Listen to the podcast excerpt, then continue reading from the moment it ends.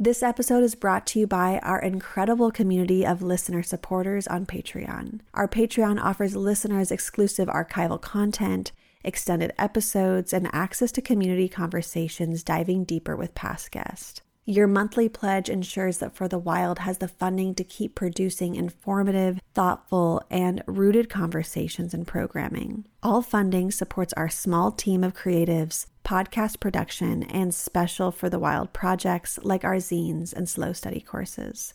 To support us on Patreon, please visit patreon.com slash for the wild. Or if you would rather make a one-time donation or recurring donation outside of Patreon, please visit forthewild.world slash donate.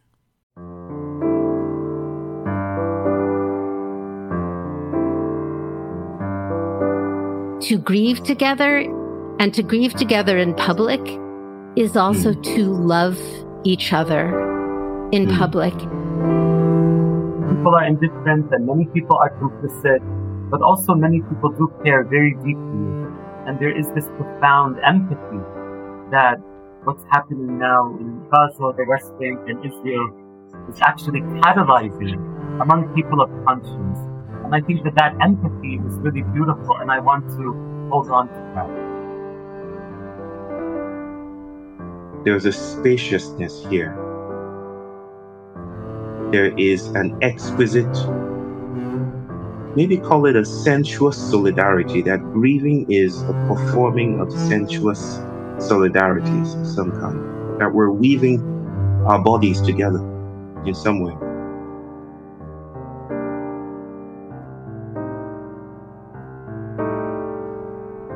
This recording features Bayo's conversation with the Othering and Belonging Institute comms director Cecilie Surasky and Palestinian scholar Sa'ed Atshan.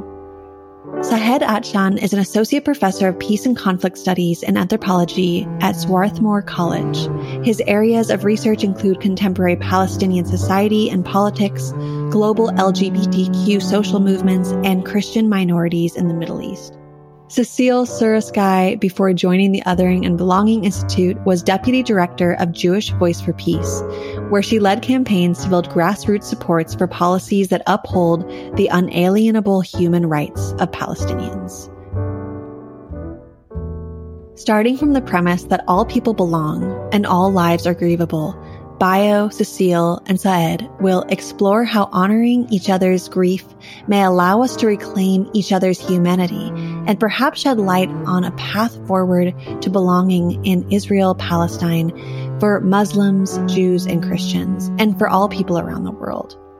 Bayo, Sa'ed, and Cecilie will journey into what it might be like to glimpse at the world through tears what visions are possible when we postpone the compulsion to see everything clearly?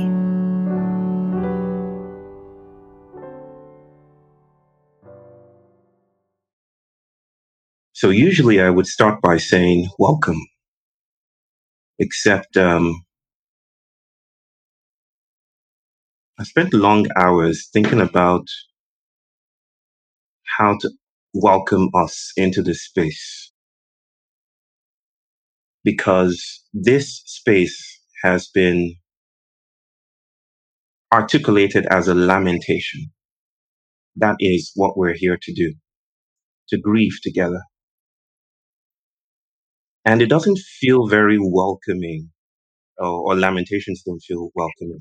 Um, at least the popular understandings of lamentations don't feel very welcoming. You don't need to to have learned the etymology of lamentation, which is a howling, a wailing, a mourning, and a moaning of some kind, to understand that it feels at first blush to refute or to undermine any sort of hospitality. And yet, there is a strange kind of hospitality that comes in grief there is a beauty. There is a there is a welcome in lamentation. That might be preposterous for most of us to hear because we live in a world that is increasingly antagonistic to grieving. Um, I'm a recovering psychologist, as I like to call myself, and I'm acutely aware about the pathology of grief. Only last year, I think in March 2022, the American Psychological Association designated prolonged grief disorder as pathological. So there is a sense in which grieving for extended periods of time could disturb one's claim to citizenry, to productivity, to being proper, to being a proper self. And yet it feels like the world and the events at large are inviting us into a space of grieving. And it feels our bodies want to do it, especially in a time when it feels politics isn't serving, isn't touching our yearning, isn't helping us meet each other in the ecstasy of encounter. So I insist on welcoming you. I say welcome. Welcome to this space of grieving, where grieving is not just being sad. We perform grieving as mutiny against established patterns. We perform grieving inspired not only by beautiful insights emerging in the world today, indigenous insights as well. We perform grieving as, as a form of errancy, as a strain away from politics as usual, as a making space for our bodies to do different kinds of things in the world. I welcome you, my siblings from around the world, wherever you're listening from, to the edges in the middle, to this Umbari. Now, I want to take before I invite my siblings to speak with me, I want to take a few moments to say or remind you about what this space is trying to do. The Umbari is Igbo, is an Igbo indigenous um, cosmological space. It's an invitation to have conversations differently our aim is not to arrive at a specific truth. Our aim is not to reach consensus. Our aim is not to arrive at utopia. Our aim is not to prove who's wrong and who's right. Those Western, seemingly impoverished ways of holding conversation, potentially argumentative, useful in some regard, aren't the focus of this space. We are here to touch and be touched. There will be spaces of convergence and divergence, but we understand that that is part of the fabric of being alive and being witnessed. I said witnessed, not witnessed, being witnessed by a world that is alive. So we are here to do some different kind of work. And the context of our conversation today is, of course, the armed conflict, the war in the Middle East, the war between Israel and Gazans. I'm sure you have opinions about this. I'm sure you're touched in some way or the other. None of us can hold this entirely. Wherever you draw the line, there is trouble. Some of us don't even know how to speak any longer because what to say is always going to be wrong from another body's perspective. But you know, peace, as I wrote recently, has never been premised on, on the algorithms of correctness. Peace has never been calculated by who is right a different kind of posture or gesture is required if peace is at stake, if peace is the goal. And so what we want to do here today is to hold this experimental third way, not the third in terms of accumulate, accumulation of the first and the second, but a third in terms of a fugitive strain away from the ways that we understand patterns to repeat themselves. Whoever is wrong or right here is not as important as the third space, the different kind of politics that needs to emerge at this time that can acknowledge that loss exceeds us all. And loss has touched every one of us. So we are here to speak with each other because even justice seems to be an impoverished framework to hold this space. If justice is retribution, if justice is getting even, then the equation will always produce violence. Are there other moves to be made that are not premised on the equation of violence? Are there other kinds of gestures that are alive in this time? If peace is a calculation of a geometric distance between A and Z, are there crossroads and diversions and other ways that we can move out of the violence of the highway so that we can do other things with the world and do other things with ourselves? Could it be that even justice seems limited and that there is a meeting wanting to happen? We come to you in the limitations and the playfulness of grief. We come to you not knowing the answer, not having even the right questions sometimes. But we're here to do it together in humility with a profound sense of our limitation and our vulnerability to weave a fabric of loss that might hold us where we fall together. And this is not an obscuration of the facts, but a, a noticing that even facts vibrate at the speed of mystery. That facts need dwelling places too. And facts need to be held in a container of tenderness. So I want to bring my dear, dear siblings up into this conversation with me. My dear brother, Sa'ed, my sister, Sissy. You're welcome. The welcome is for you too. Of course. You can unmute yourselves. This is open ended. I don't know where this might go. This isn't pre planned. But I have a question to ask that is part of my welcoming you into the conversation. And I'll start with you, Sa'ed. The question is What is your story of loss? How have you been touched and marked and listed in the grief that is erupting during this time?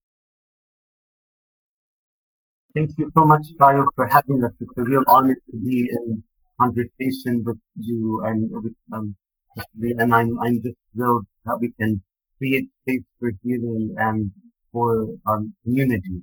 Yes. The question that you posed is a, is a profound question, um, and that has uh, many, many, many different layers. I'll say that uh, growing up in the West Bank and attending a Quaker school there, uh, where we studied Holocaust and we studied the diary Anne Frank and we studied um, Elie Wiesel's Night. I learned about the suffering of the Jewish people and the traumas uh, that they have faced and the loss and grief that they, they have faced and that they continue to face. And as a Palestinian, I hold that. I carry that in my heart and I hold all of our Jewish brothers and sisters in the light. So that has become a part of my history, our history on an individual and collective level. Also as a Palestinian, there has been 75 years now of, of loss and of trauma and of displacement and dispossession and disenfranchisement, which is the backdrop for the past couple weeks of the horror and the loss that all of us have witnessed um, in the Middle East, in Israel, Palestine, Palestine, Israel, whatever you want to call that beautiful land that we all cherish so much. So I'm holding in the light all the Palestinians and all the Israelis who are suffering and grieving with us now. And I pray that this comes to an end as soon as possible. Hmm. Thank you, Sa'ed. Sister. Thank you, Sa'ed. There's so many different ways to answer that question. But I will say that at the beginning of COVID, within three months, I lost my father and my son, who was 18. And so my wife and I talk about having these PhDs in grief that we didn't sign up for. And it has helped me understand. I mean, I would call that kind of grief for us personally really initiation. It's annihilating in so many extraordinary ways, but also an inflection point. And so when you talk about grief as an invitation, within grief, mm-hmm. there is joy. This may be obvious to some, but it was not obvious to me until I went through this personally that grief is the most extraordinary expression of overwhelming love I have ever experienced. You have no control over your body, over your reactions. It is an opening to a kind of love that is astonishing in so many ways. And that helped me also understand the experiences of grief that have shaped not only my life, but I think of our culture. I was thinking about Petra. If you've been to Petra, this mm. incredible wonder in Jordan, and there is a very narrow canyon that you walk through. And mm. it's wild because you go and it's the desert, but you can see that this canyon was shaped by water. Mm. But the hmm. water is long gone. And all of our landscapes are like that. They're deeply shaped by these oceanic, incredible forces of water. And, and I now understand grief, particularly when we talk about Israel, when we talk about Palestine, when we talk about certainly Jews, my own community, the ways that grief has shaped the contours of our identities, of our stories, of how we show up in the world and our mm. traumas. And so you know, this has touched me very personally. People I know and love are still in deep pain, people on all sides of these borders. And it pains me that even when I tell this, I have to say on both sides. Yeah. I've been to Gaza multiple times. I've spent a lot of time in the West Bank, a lot of time in Israel. I have dear people in my life have someone in their family who's been kidnapped, multiple people. I was with someone as they found out that their their cousin was killed. I have uh, people in Gaza who can't connect to their families. I mean, it goes on and on. So I'll just say that my grief and love for my child, when I say this, it opened up my heart so intensely. I think this was true prior, but it's times a million now that, you know, my spiritual understanding and my personal and lived understanding is all these kids are my kids. Like they mm. all are. Mm. They all mm. are. Hmm. And in- including soldiers, including Hamas, there has to be some understanding. That doesn't mean in any way, shape, or form your kids and people that you love can do terrible, horrific things. But there is a broader understanding of connectedness that is really important for me to hold. So. Thank you. Thank you, sister. I want us to, to be courageous, to not fear, to make to take a courageous act deeper into its exquisite and promising ends. And go deeper to touch those singular lives that have been the occasion of our grieving.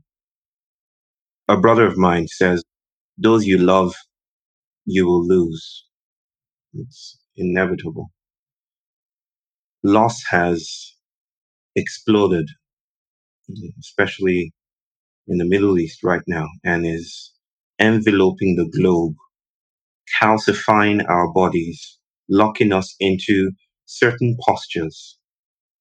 We want to claim grieving as, as the generosity of posture that allows us to see differently potentially. But let's not linger on the surface or at the edges. Let's go deep into it.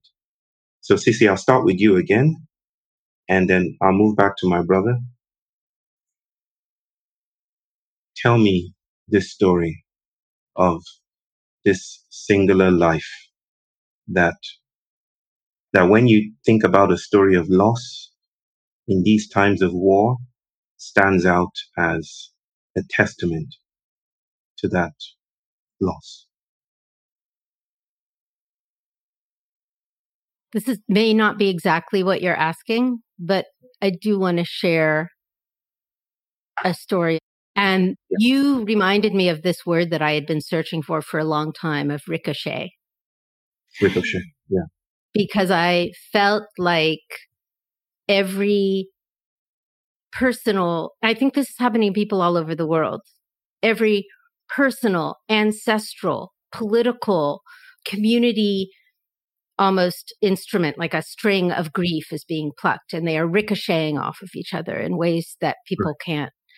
And I just want to share there was a moment early on where I was talking to a dear friend of mine who is Palestinian, who was crying and saying, I feel like we're watching this unfold on television, and I feel as though the whole world is watching and doesn't care.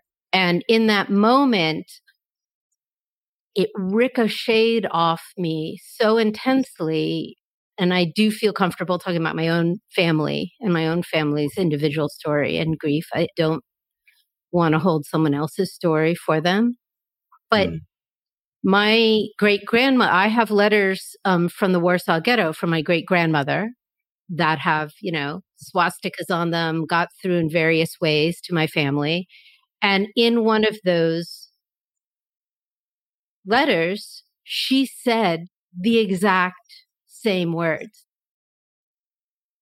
the whole world. And you can see where it's been censored, and my grandparents tried to sort of erase it. But she said the whole world, essentially, and you could see what she was trying to say the whole world is letting this happen and doesn't care. And the collapse of that grief and history and repetition was just an absolutely overwhelming moment. Mm. So my own family story is mm. with me and that level of loss that my family experienced and many is part of this story as well. Right. Right. Right. My brother. Well, I could talk about family. I could talk about friends and loved ones um, who are in the region now, um, who've been directly impacted on an individual level. And I, I think that that's powerful for many, many reasons. But what's, what's been striking to me about what we're witnessing now is that we're following it intimately on social media and even strangers are becoming intimate. And there's a sense of kinship and a sense of solidarity and a sense of care for the well-being and welfare of people who we've never met, um, people who we, we may never meet, and people who are every day we're checking up to see have they survived, you know, have they made it. That has been an incredibly um, surreal experience um, to, to experience this on this individual and collective level via social media there's this haunting video that's really going viral, which is also incredibly beautiful, of a girl probably around eight years old who's been rescued from the rubble of her destroyed home in Gaza and she's on a stretcher and a young man is carrying her. And in the video you can see that she turns to him and says, Uncle, are you taking me to the cemetery? Hmm. And he responds to her and says, Cemetery? What cemetery? In a, in a very gentle way, he responds and Hmm. says, You're alive, look at you. And Hmm. you're beautiful like the moon. Hmm. And I- I just, I can't get that image, those voices um, out of my head. And I know that that has moved, you know, millions of people in the region and around the world. And all of a sudden you have people looking into, find out, you know, what is her name? You know, and how is she doing now? And where is she now? Which I think to me is a response to this notion of do people care? People are watching this. Does anyone even care? Is anyone hmm. even intervening? But I think, and many people don't, and many people are indifferent, and many people are complicit, but also many people do care very deeply. And there is this profound empathy that what's happening now in Gaza, the West Bank, and Israel is actually catalyzing among people of conscience. And I think that that empathy is really beautiful, and I want to hold on to that. Hmm. Hmm. I do too, brother. I do too. Um, I'm going to invite us to have spaces of silence between so that we don't just rush through. We want to take things slow. And so everyone that's listening to us as well, please breathe. Don't forget to breathe and take care of yourself as you listen and as you be here with us.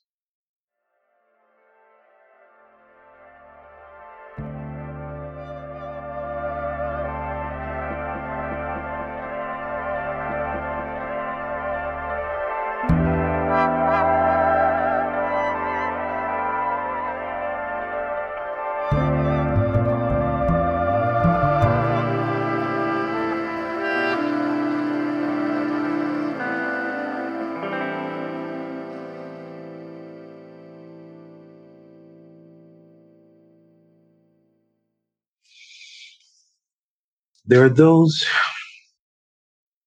among us that will probably feel, yeah, this is fine. This is okay.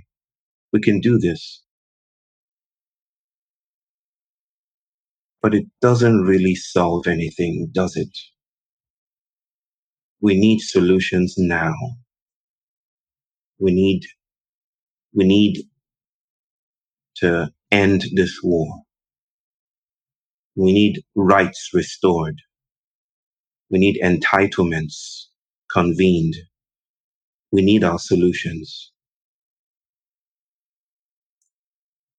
My siblings, what would you say to that? In no particular order. How, how would you come into that? I can respond a little bit to that. You know, we're all embedded in the Western Western academic institutions in different kinds of ways. Yeah. And I think of of that as the epicenter of the idea of the individual rational enlightenment actor, right? And and and feelings are a threat to that rationality. The body is a threat, you know, to feelings that our ideas are our own, our emotions are our own, and they are separate and they are something to be sort of kept off to the sides. But as far as I can tell, for the years that I have been paying attention to work around peace in, in this part of the world, it's all, all simmering emotions, all simmering and often untended too. And in fact, and I noticed this in, in myself when my amygdala is sort of activated, my fight or flight, I go and I think it's, it's a more masculine quality that I have. Like I go to the, I'm just going to be really super smart. I'm going to use really big words and I'm going to show them that they don't know what they're doing. So, so even this illusion, but it's motivated by this Yeah. fight or flight, that the need to be right, the need to annihilate intellectually. And I- Yes. so, so I do think that's so much of what's going on. And, and we're not tending to the trauma reactions, the sort of survival reactions. And I'm going to put this in the most optimistic way that I actually deeply think this is true. You know, when I first started going out and talking about Israel and Palestine and doing peace work, those of us who were Jewish, and I would go out with friends who were Israeli and former IDF soldiers, all kinds of folks, and it didn't matter who we were. We would we knew we would get yelled at by people who seemed like our grandparents, like really yelled at. There was always going to be that trauma reaction. But one of the things I was not prepared for, and so this would be familiar to you, I think, but I would meet elder Palestinians quite frequently who would just come up and give me the hugest hug and say, you know, before 47, before we used to live together, you know, historic Palestine was something around 5%, I think, Jewish and, and people, and what I felt from them literally was this pain and grief at this separation that happened and mm-hmm. this incredible relief at being greeted by and being able to greet their Jewish brother or sister and that, mm-hmm. that loss. Mm-hmm. And so I do think what is not tended to when we have moved to the place of sort of the, you know, the policy intellect, A, it's an area of annihilation and vanquishing your enemy by being right. We mm. see it mm. over and over and over again. So it's a, it's a vanquishing energy. Mm. And that's not what we need. We need to attend and understand that our grief and our rage, no matter what side of this issue you're on, it doesn't matter, comes from a reaching for love. I really truly believe that. That's what it actually is. And mm. the reaching for belonging and the reach, because it's like what I hear you saying is you want to annihilate my people, whoever, whichever side you're on that you don't yes. love me. You want to eject me and my people from the human domain. And so, so we have to tend to that. That is what's going on underneath and we don't at all. And we keep going around it. And we also have to tend to our incredible wounds. Mm. And I, you know, my grandparents were part of that Zionist movement. I understand completely, you know, there are maze makers in the world, the European powers. They were in the maze. I would have been in the maze. That was a choice that made sense to them. It was completely, as it turned out, at the expense of another people. But I do think that being able to hold each other's, hold that complexity as well, the grief. And I think 75 years of oppression and ethnic cleansing and, and pain and all the things that happened in Palestine is a really important frame to hold. And I mm. also really want to expand it. Mm-hmm. I want to expand it. I want to expand it to include the grief and pain and what happened in the context of Nazism and what happened yes. And the grief and how that was inspired by how settlers eradicated indigenous people in the land where I am right now, and yes, so yes. on and so forth. And, you know, the con, it can go on and on. So I do think that this, we see in what's happening, I can speak at least in my sense of Israel and Zionism is profoundly unhealed trauma and grief mm-hmm. and the reenactment of it. Sa'ed. Mm. Mm-hmm. Yeah, that really resonates uh, very deeply with me. And as I consider this, I, I also realize that the sense of urgency and the sense of the need for action, for practice, as well as the importance of talking and of silence and meditation and dealing with pain uh, in dealing with the trauma and actually letting it flow through one's body, that both of these forces are important and that both of these forces actually reinforce and support one another. So, you know, there are these calls now for a ceasefire. There, these are urgent, urgent calls. And there are people protesting. There are people disrupting. There are people trying to hold the powers that be to account, including the military industrial complex, to stop arming, stop so that we can stop the killing, we can stop the violence. And that sense of urgency is there for a reason and the need for action is there for a reason. But at the same time, there is a desperate need for space to breathe, as Bayo you mentioned. And there's a real, real need for meditation, for reflection. And even in the face of bombardment, people stop to pause, to consider, to reconsider, to imagine, to reflect on the past, to worry about the future or the lack thereof. And so for me as a Quaker, silence is a very important part of our spiritual practice um, mm. as a city. And so I try to create space for that in my life while also centering the need for, for action. So mm. thank you for, you know, raising that and, and for thinking collectively on how we can strike that balance. Yes, yes, yes.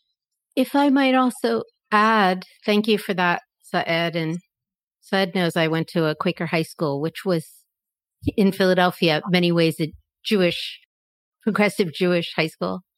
And I always joked, having come from Philadelphia public school, where we were always getting put up against the wall and uh, for various infractions and and that the first time I encountered an idea of God was when I went to a Quaker meeting and I saw seventh graders so quiet you could drop a pin. And I was like, what is happening? this is not the world I grew up in. But I also want to say something about our morning together. Mm. Mm. And I learned this in the experience with our son. We understood that as a profound inflection point, not just for us, but for his friends. And so we scooped them all up and it was COVID and we met every day in our garden for a week and then every week and then every month and now every year. And actually they're a huge part of our lives and we were flattened and annihilated together. There was no someone on the outside and someone on the inside. Mm. And, and the thing about grief, and I think it's true collectively as a nation, you know, I have heard the same profound loneliness from Palestinians I love and care for and Israelis I love and care for. What you hear is this sense of such aloneness in mm. both cases for different mm. reasons and being and it's so striking to me. I mean, there are these mirrors and what I learned was that to heal, we have to heal collectively. We have mm-hmm. to mourn together. We have to make a choice about that loneliness and walk towards others. And I know, and I know the tendency is to want to go hide in a room, but that's going to be our saving grace. And it is to grieve together and to grieve together in public is also mm. to love each other in mm. public. And I am so clear. There is so much love that exists between so many people, Palestinian, Jewish, Israel, other, that we have to have the courage to love each other in public and not just mm. in private. Mm. Mm. And that is the energy and the vi- that is the seed of what peace when we talk about peace. Yeah. So I believe in that wholeheartedly as part as as Ed said all of these other things have to happen, but this has to happen too. Yes. Yes, yes. Um, growing up as a kid in in West Africa, I I, I was about fifteen when I lost my father, and it was devastating, of course, because he was my best friend. We were friends. It wasn't just a father figure we played games together.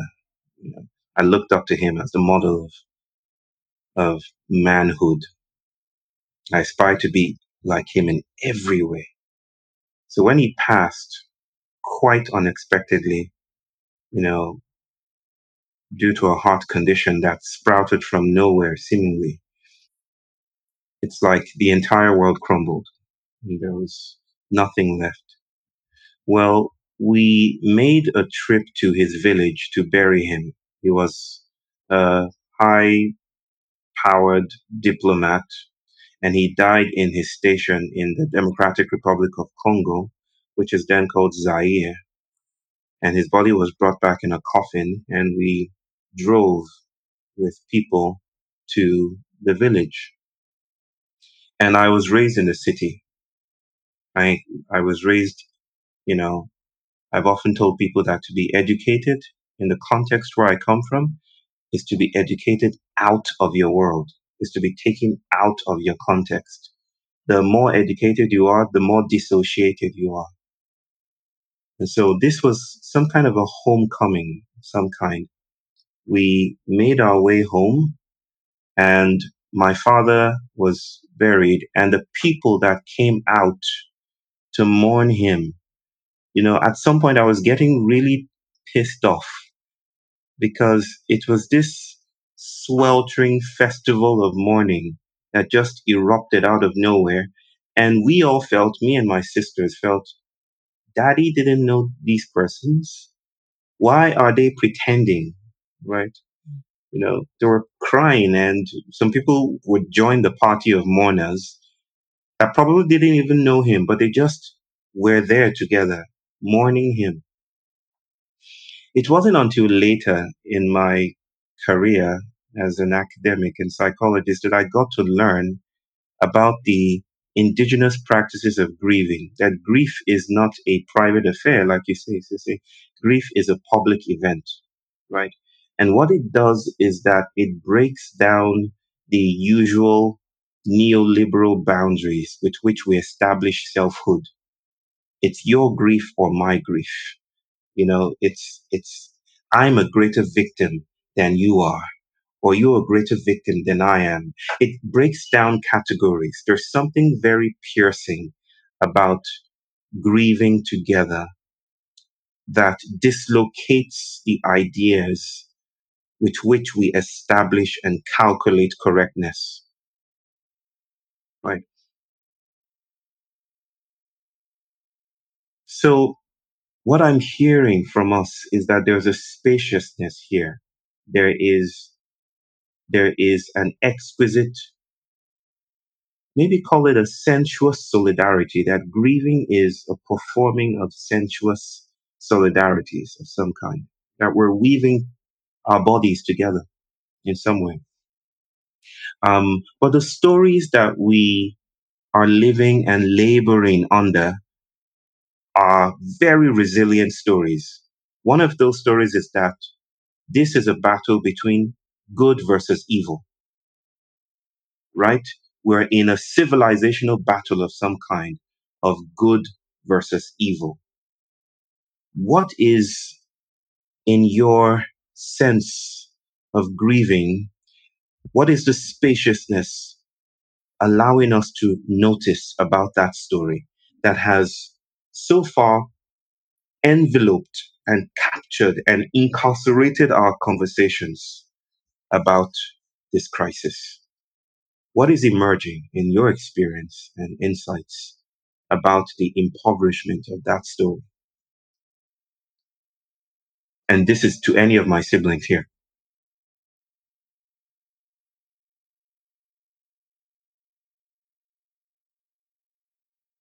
I there's so much to be said of the, the notion of grieving together, um, that, that, this is not just an individual exercise, but a collective one, as well yes. as the, the, power of grieving publicly.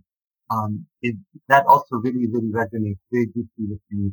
Um, I know that we're, we, are we are talking about moving away from Western-based academic uh, frameworks, but here I can't help but think of the scholarship of Michael Rothberg, who is a professor of Holocaust studies at UCLA.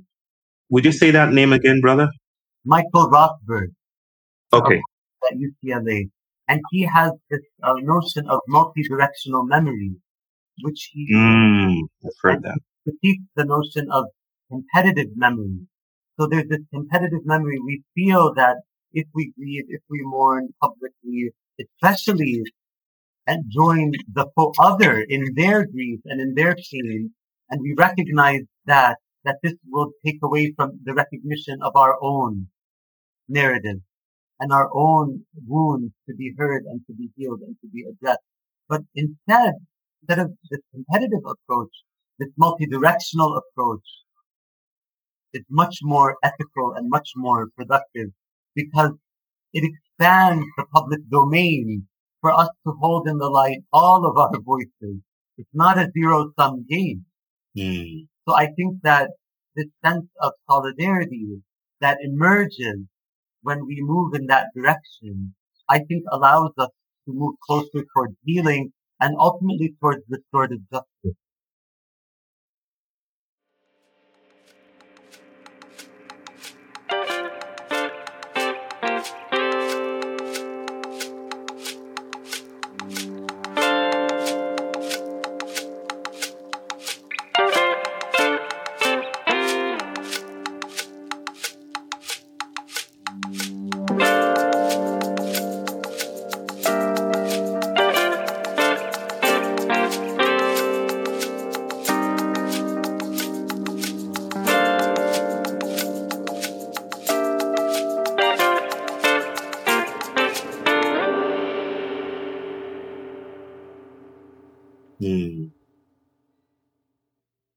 I love that. That's beautiful. I think it is so crucial. No matter your tradition, if you're in the United States, you get educated about proper, typical funereal behavior by watching movies and television.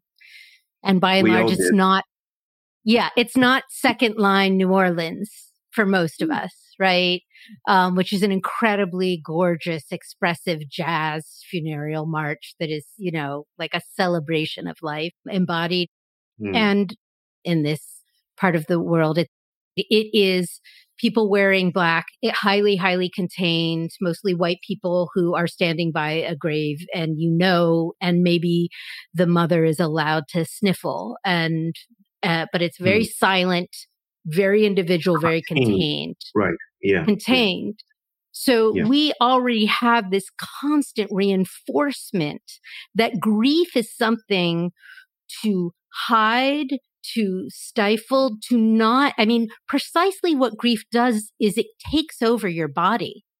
Yes. You can, that is, that is the ultimate shame in, in so many ways in this culture and the expression of a, certain kind of like white European sort of hegemonic idea of what grief, sh- how it should be expressed. Mm. And, um, you know, at the moment, one of the most important and poignant moments, and it is solidarity for me, was in the moment we found our son. He just he didn't wake up. Um, we were obviously hysterical, and and in Berkeley you could hear. And our um neighbor Manar, who happens to be Muslim and Egyptian, came over, heard what's going on, came over. And once she found out, she started wailing. Yeah. She just wailed. Yeah. And in the most alone moment, really, you know, of my life, I will never forget that expression of solidarity and love and accompaniment. Yes.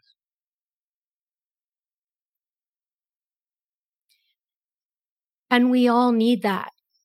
Yeah. Israelis need that. Palestinians need that. We need that.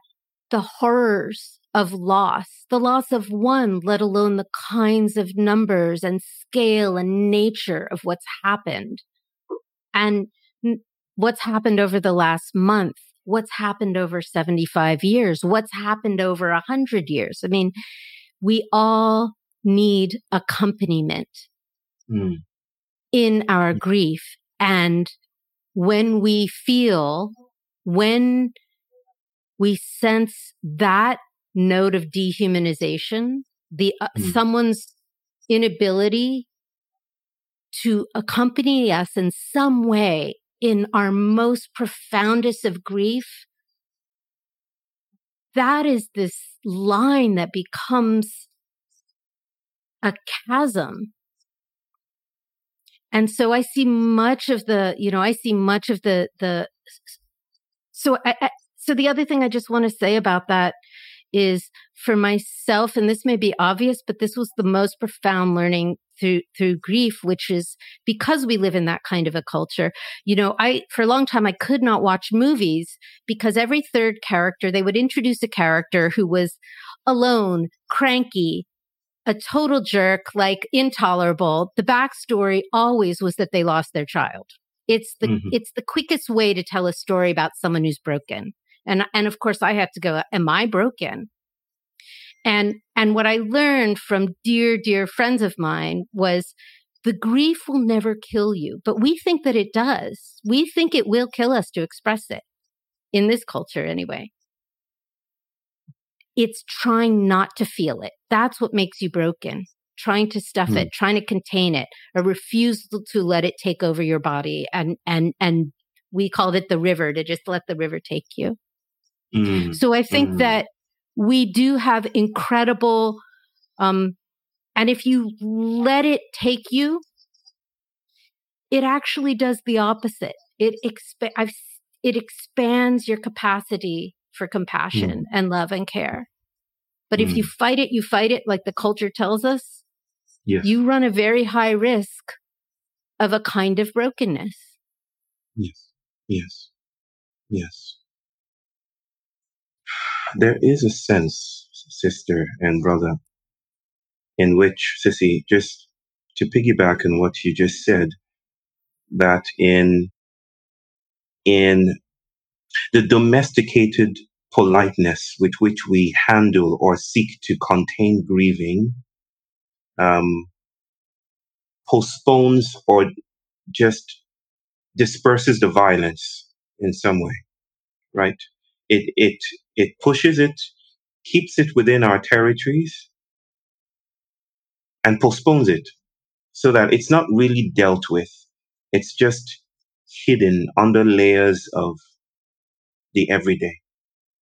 That wailing is like an addressing the animal nature, the the potency of grieving together. That wailing is is an invitation to a strange kind of generosity that our modern ways of thinking and knowing does not have room for. So just before we coast into a closing that is also an opening, a little brother called it a clopening recently. So I, I offer that to our lexicon, um, a a closing that is an opening at the same time. I want to, this is something we spoke about, Sissy, recently, about, about the ways we often think about violence. We often think about the violent or violence within a linearity, right? A stable binary that produces binary roles, a perpetrator and a victim. And that's one way of thinking about the force of, of violence. But there is potentially another way, and I think we're gesturing towards that in our conversation. And it's the idea of violence as a force field, right? And this is where the ricochet idea gains form. That instead of focusing solely on the occupants in the room, we notice what the room is doing. And grieving does that. It allows us to, it, it kind of changes the posture so that we are aware of other bodies and we're, we are open and alive to things that being upright will not allow us to access. Is there a sense, and this is for both of you, is there a sense in which we can invite this spaciousness to travel, um, that we can invite more people into this space. How do we, the question here then is, how do we convene this sensuous solidarity? How do we, how do we help it materialize and gain more bodies, enlist more bodies? What is the kind of work you think matters now? Not to the uh, pathologization or dismissal of all the other precious kinds of ways that people are feeling this moment, but maybe a supplement, a supplementary politics. What would you say is the most electrifying invitation for you now with regards to what we've talked about and with, with regards to convening a sensuous solidarity of grieving together, which is my roundabout way of saying, what do we do? Or what can be done? I feel bad always going first. Um, with, with this very powerful example that you just shared, and again, I'm so sorry for your loss and for, for your, and for your entire family. And um, I know that this pain will be with you, but the but the spirit of your son will also be with you forever. Um, so I just want to hold space for that, and and what generosity of spirit to share that with us. Um, and and yes, it's a privilege to be a witness to that and to share this space and so thank you from the bottom of my heart for modeling that vulnerability and that strength through vulnerability. And also sh- for sharing that example of the solidarity of your neighbor. What we can learn from that. And to me, that, that brings up two, two, two, uh, points that are coming to mind. First is, how can we think about decolonizing grieving? you know, and how we think about grieving. Yes, and how we think about grieving um, in the in a Western context, and how can we create more space so that that kind of wailing can be accepted as an appropriate form of grief and an appropriate form of solidarity, and that has that transformative effect in giving voice and making space to address that deep, deep pain that exists within one's heart and within one's soul, making space for that so vividly, so audibly. Um, I, I, mm. I, I welcome opportunities to think about how, going back to your point about expansion, how can we expand that? Um, mm. and also I, I, I, I realize that it's not a surprise that it is a woman, a mother and mother to mother, with that expression makes it also even more powerful and in many ways more more therapeutic. So for me as a queer feminist, you know, it's it's really realizing that much of this struggle is also a struggle of dismantling patriarchy and the foundations of patriarchy so that there's more space for women and more space for queer folk. And also patriarchy is not just about men dominating women. Um, it's also about the, the old dominating the young, you know, and of course we respect our elders and we cherish our elders, but we also have to enfranchise our youth and the rising generation. Um, so democratizing the space for grieving, for public grieving, for theorizing grieving, for practicing grieving in a deeply decolonial manner and in a deeply queer feminist manner, I think can get us closer to the healing um, that we all deserve. Mm. Well said, my brother. That's beautiful. Thank you, Sa'ed. Um, and thank you for the question, Bayo. And and of course, I want to know how you think about this. Um, but uh, you know, there are I, one of the things I think that's really important, and it's certainly coming from, um, like a, a, a Jewish sort of you know, peace and justice perspective, it's, you know, the layers of grief. I can tell you the layers of grief, ricocheting grief that so many mm. Jews have. I, I, have had, I've had, my, I've had multiple breakdowns, but everyone I know, you know, the first time you, you go to a place like Hebron, the first time you go to Gaza, the first, you know, the first time you see somebody's, I remember being with um, the the head of Rabbis for Human Rights in in in Israel, and he said he had just taken a rabbi, another rabbi, to see a Palestinian home de- demolished, and that the rabbi called it the worst day of his life. Um, there are so many, um, and that's happening to thousands of particularly young people right now. Um, this extraordinary level of grief, and and for so long, and I think for so long it was always well, we're allies in the movement. It's the Palestinian movement for liberation. But, and I always would say, well, there's two movements for liberation. But now I, I met, it's a co-liberation movement. Like it's really important. It's really important that we understand, you know, and Fanon talked about, we all know this, that, that this is not the colonizer and the colonized both suffer. And it may look different. And I don't mean to equate that things are the same. No. But no. damage is very real.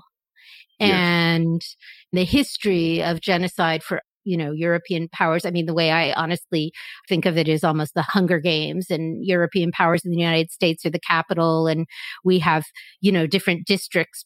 One is infinitely more resourced by the capital than the other, but they are being pitted against each other by a capital that doesn't actually care about either of them. So yeah. I see it in geopolitical terms that way.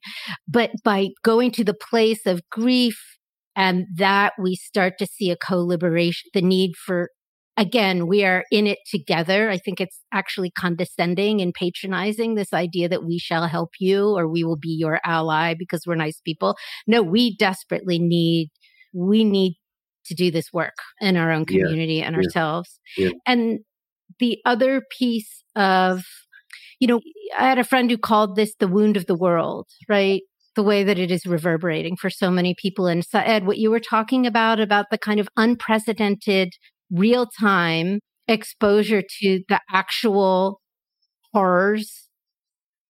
I mean, you can see what happened to, you know, the people on kibbutzim. You can see what's happening every day in the bombing in Gaza. We're being exposed to all of it. And I think particularly in the West, I think of the old Oscar Wilde story, the picture of Dorian Gray and, you know, the two sentence version was he was a young man who was sort of entranced with his beauty and essentially gave his soul away, traded his soul to be forever beautiful. But meanwhile, there was this hidden painting mm-hmm. that grew older and also more distorted with his sins.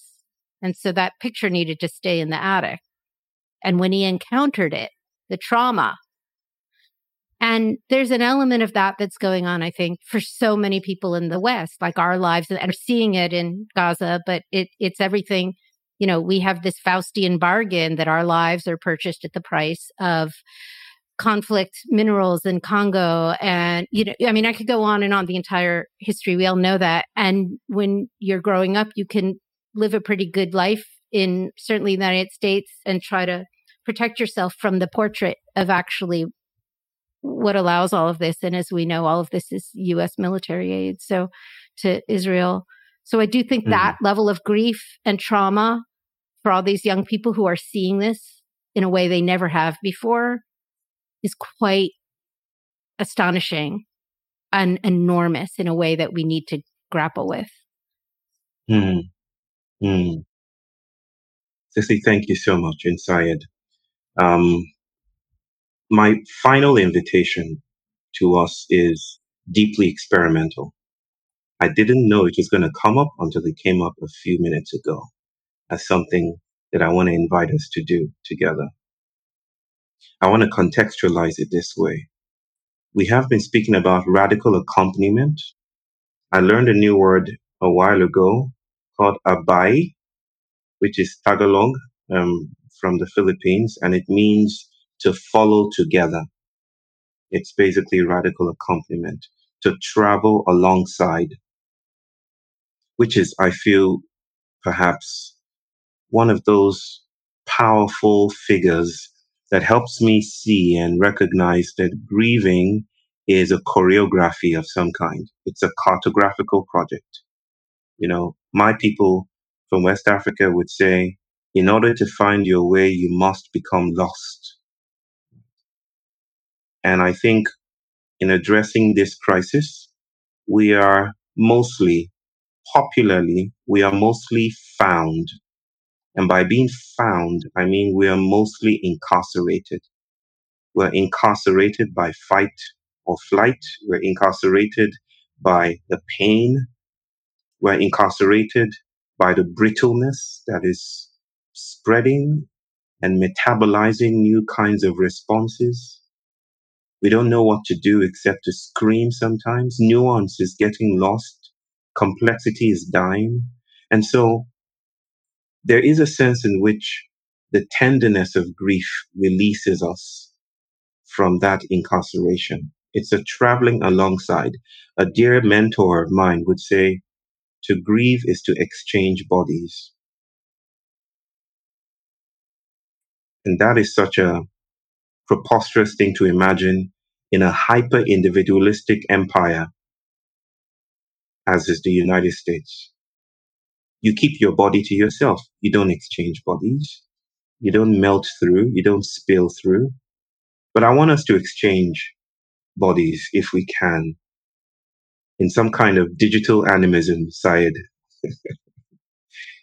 between both of you, my dear, dear siblings. If you could offer a prayer, this prayer is doesn't have to be a prayer to, it could be a prayer with. But I'd like you to pray from the perspective of each other's supposedly neat sides, right? That we model this exchange of bodies, which life needs to proliferate itself. if we were kept in our independent silos, then life would not be possible. We literally need to spill in order to live. Is it possible that we do that? That I ask you, my dear sister, and you could reject this. You could say, no, I would rather not do this. Okay, that's also an option. But I would invite you, if you will, Sissy, to pray from the perspective of Sa'ed in Mm. whatever way that comes across to you for our Mm. Palestinian siblings. And Sa'ed, that you pray from the perspective of Sisi, from the Jewish perspective, or from the Jewish side. And sides is such a militaristic language. It doesn't rise to the occasion of what I'm inviting us to do now, but language fails us.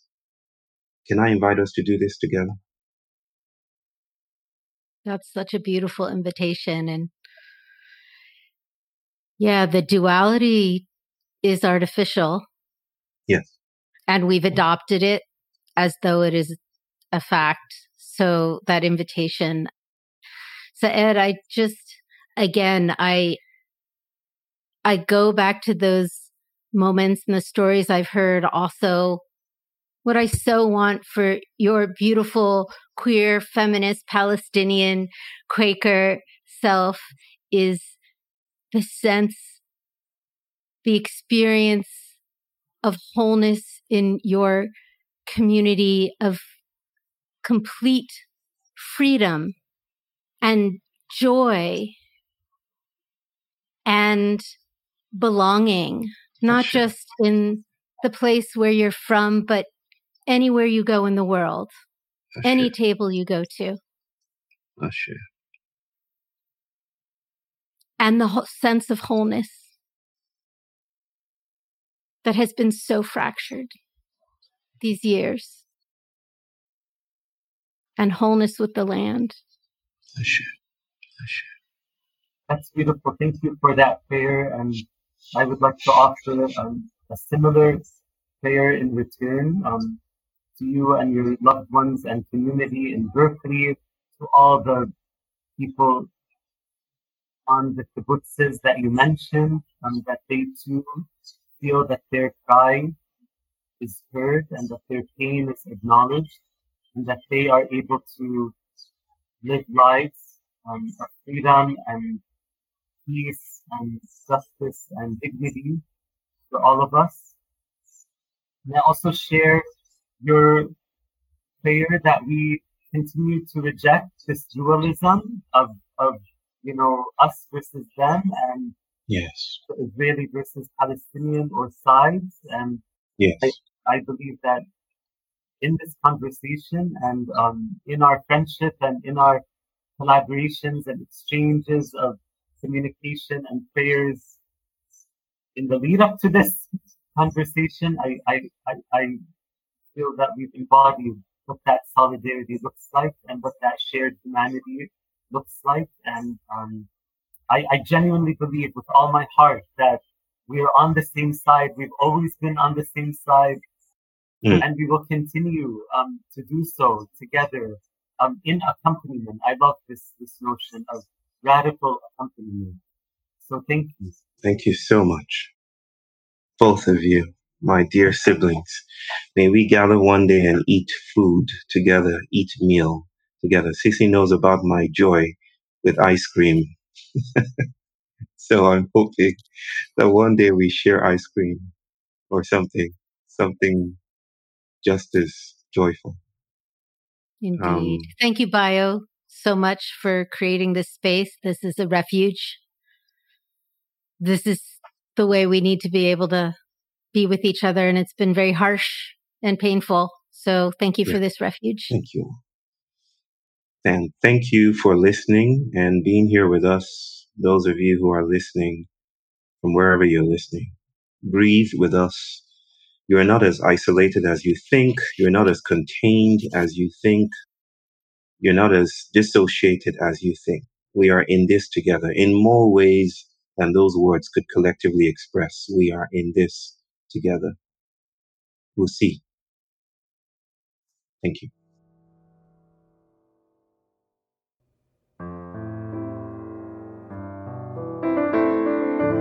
Thank you for listening to this episode of For the Wild. The music you heard today is by Sitka Sun, generously provided by the Long Road Society record label.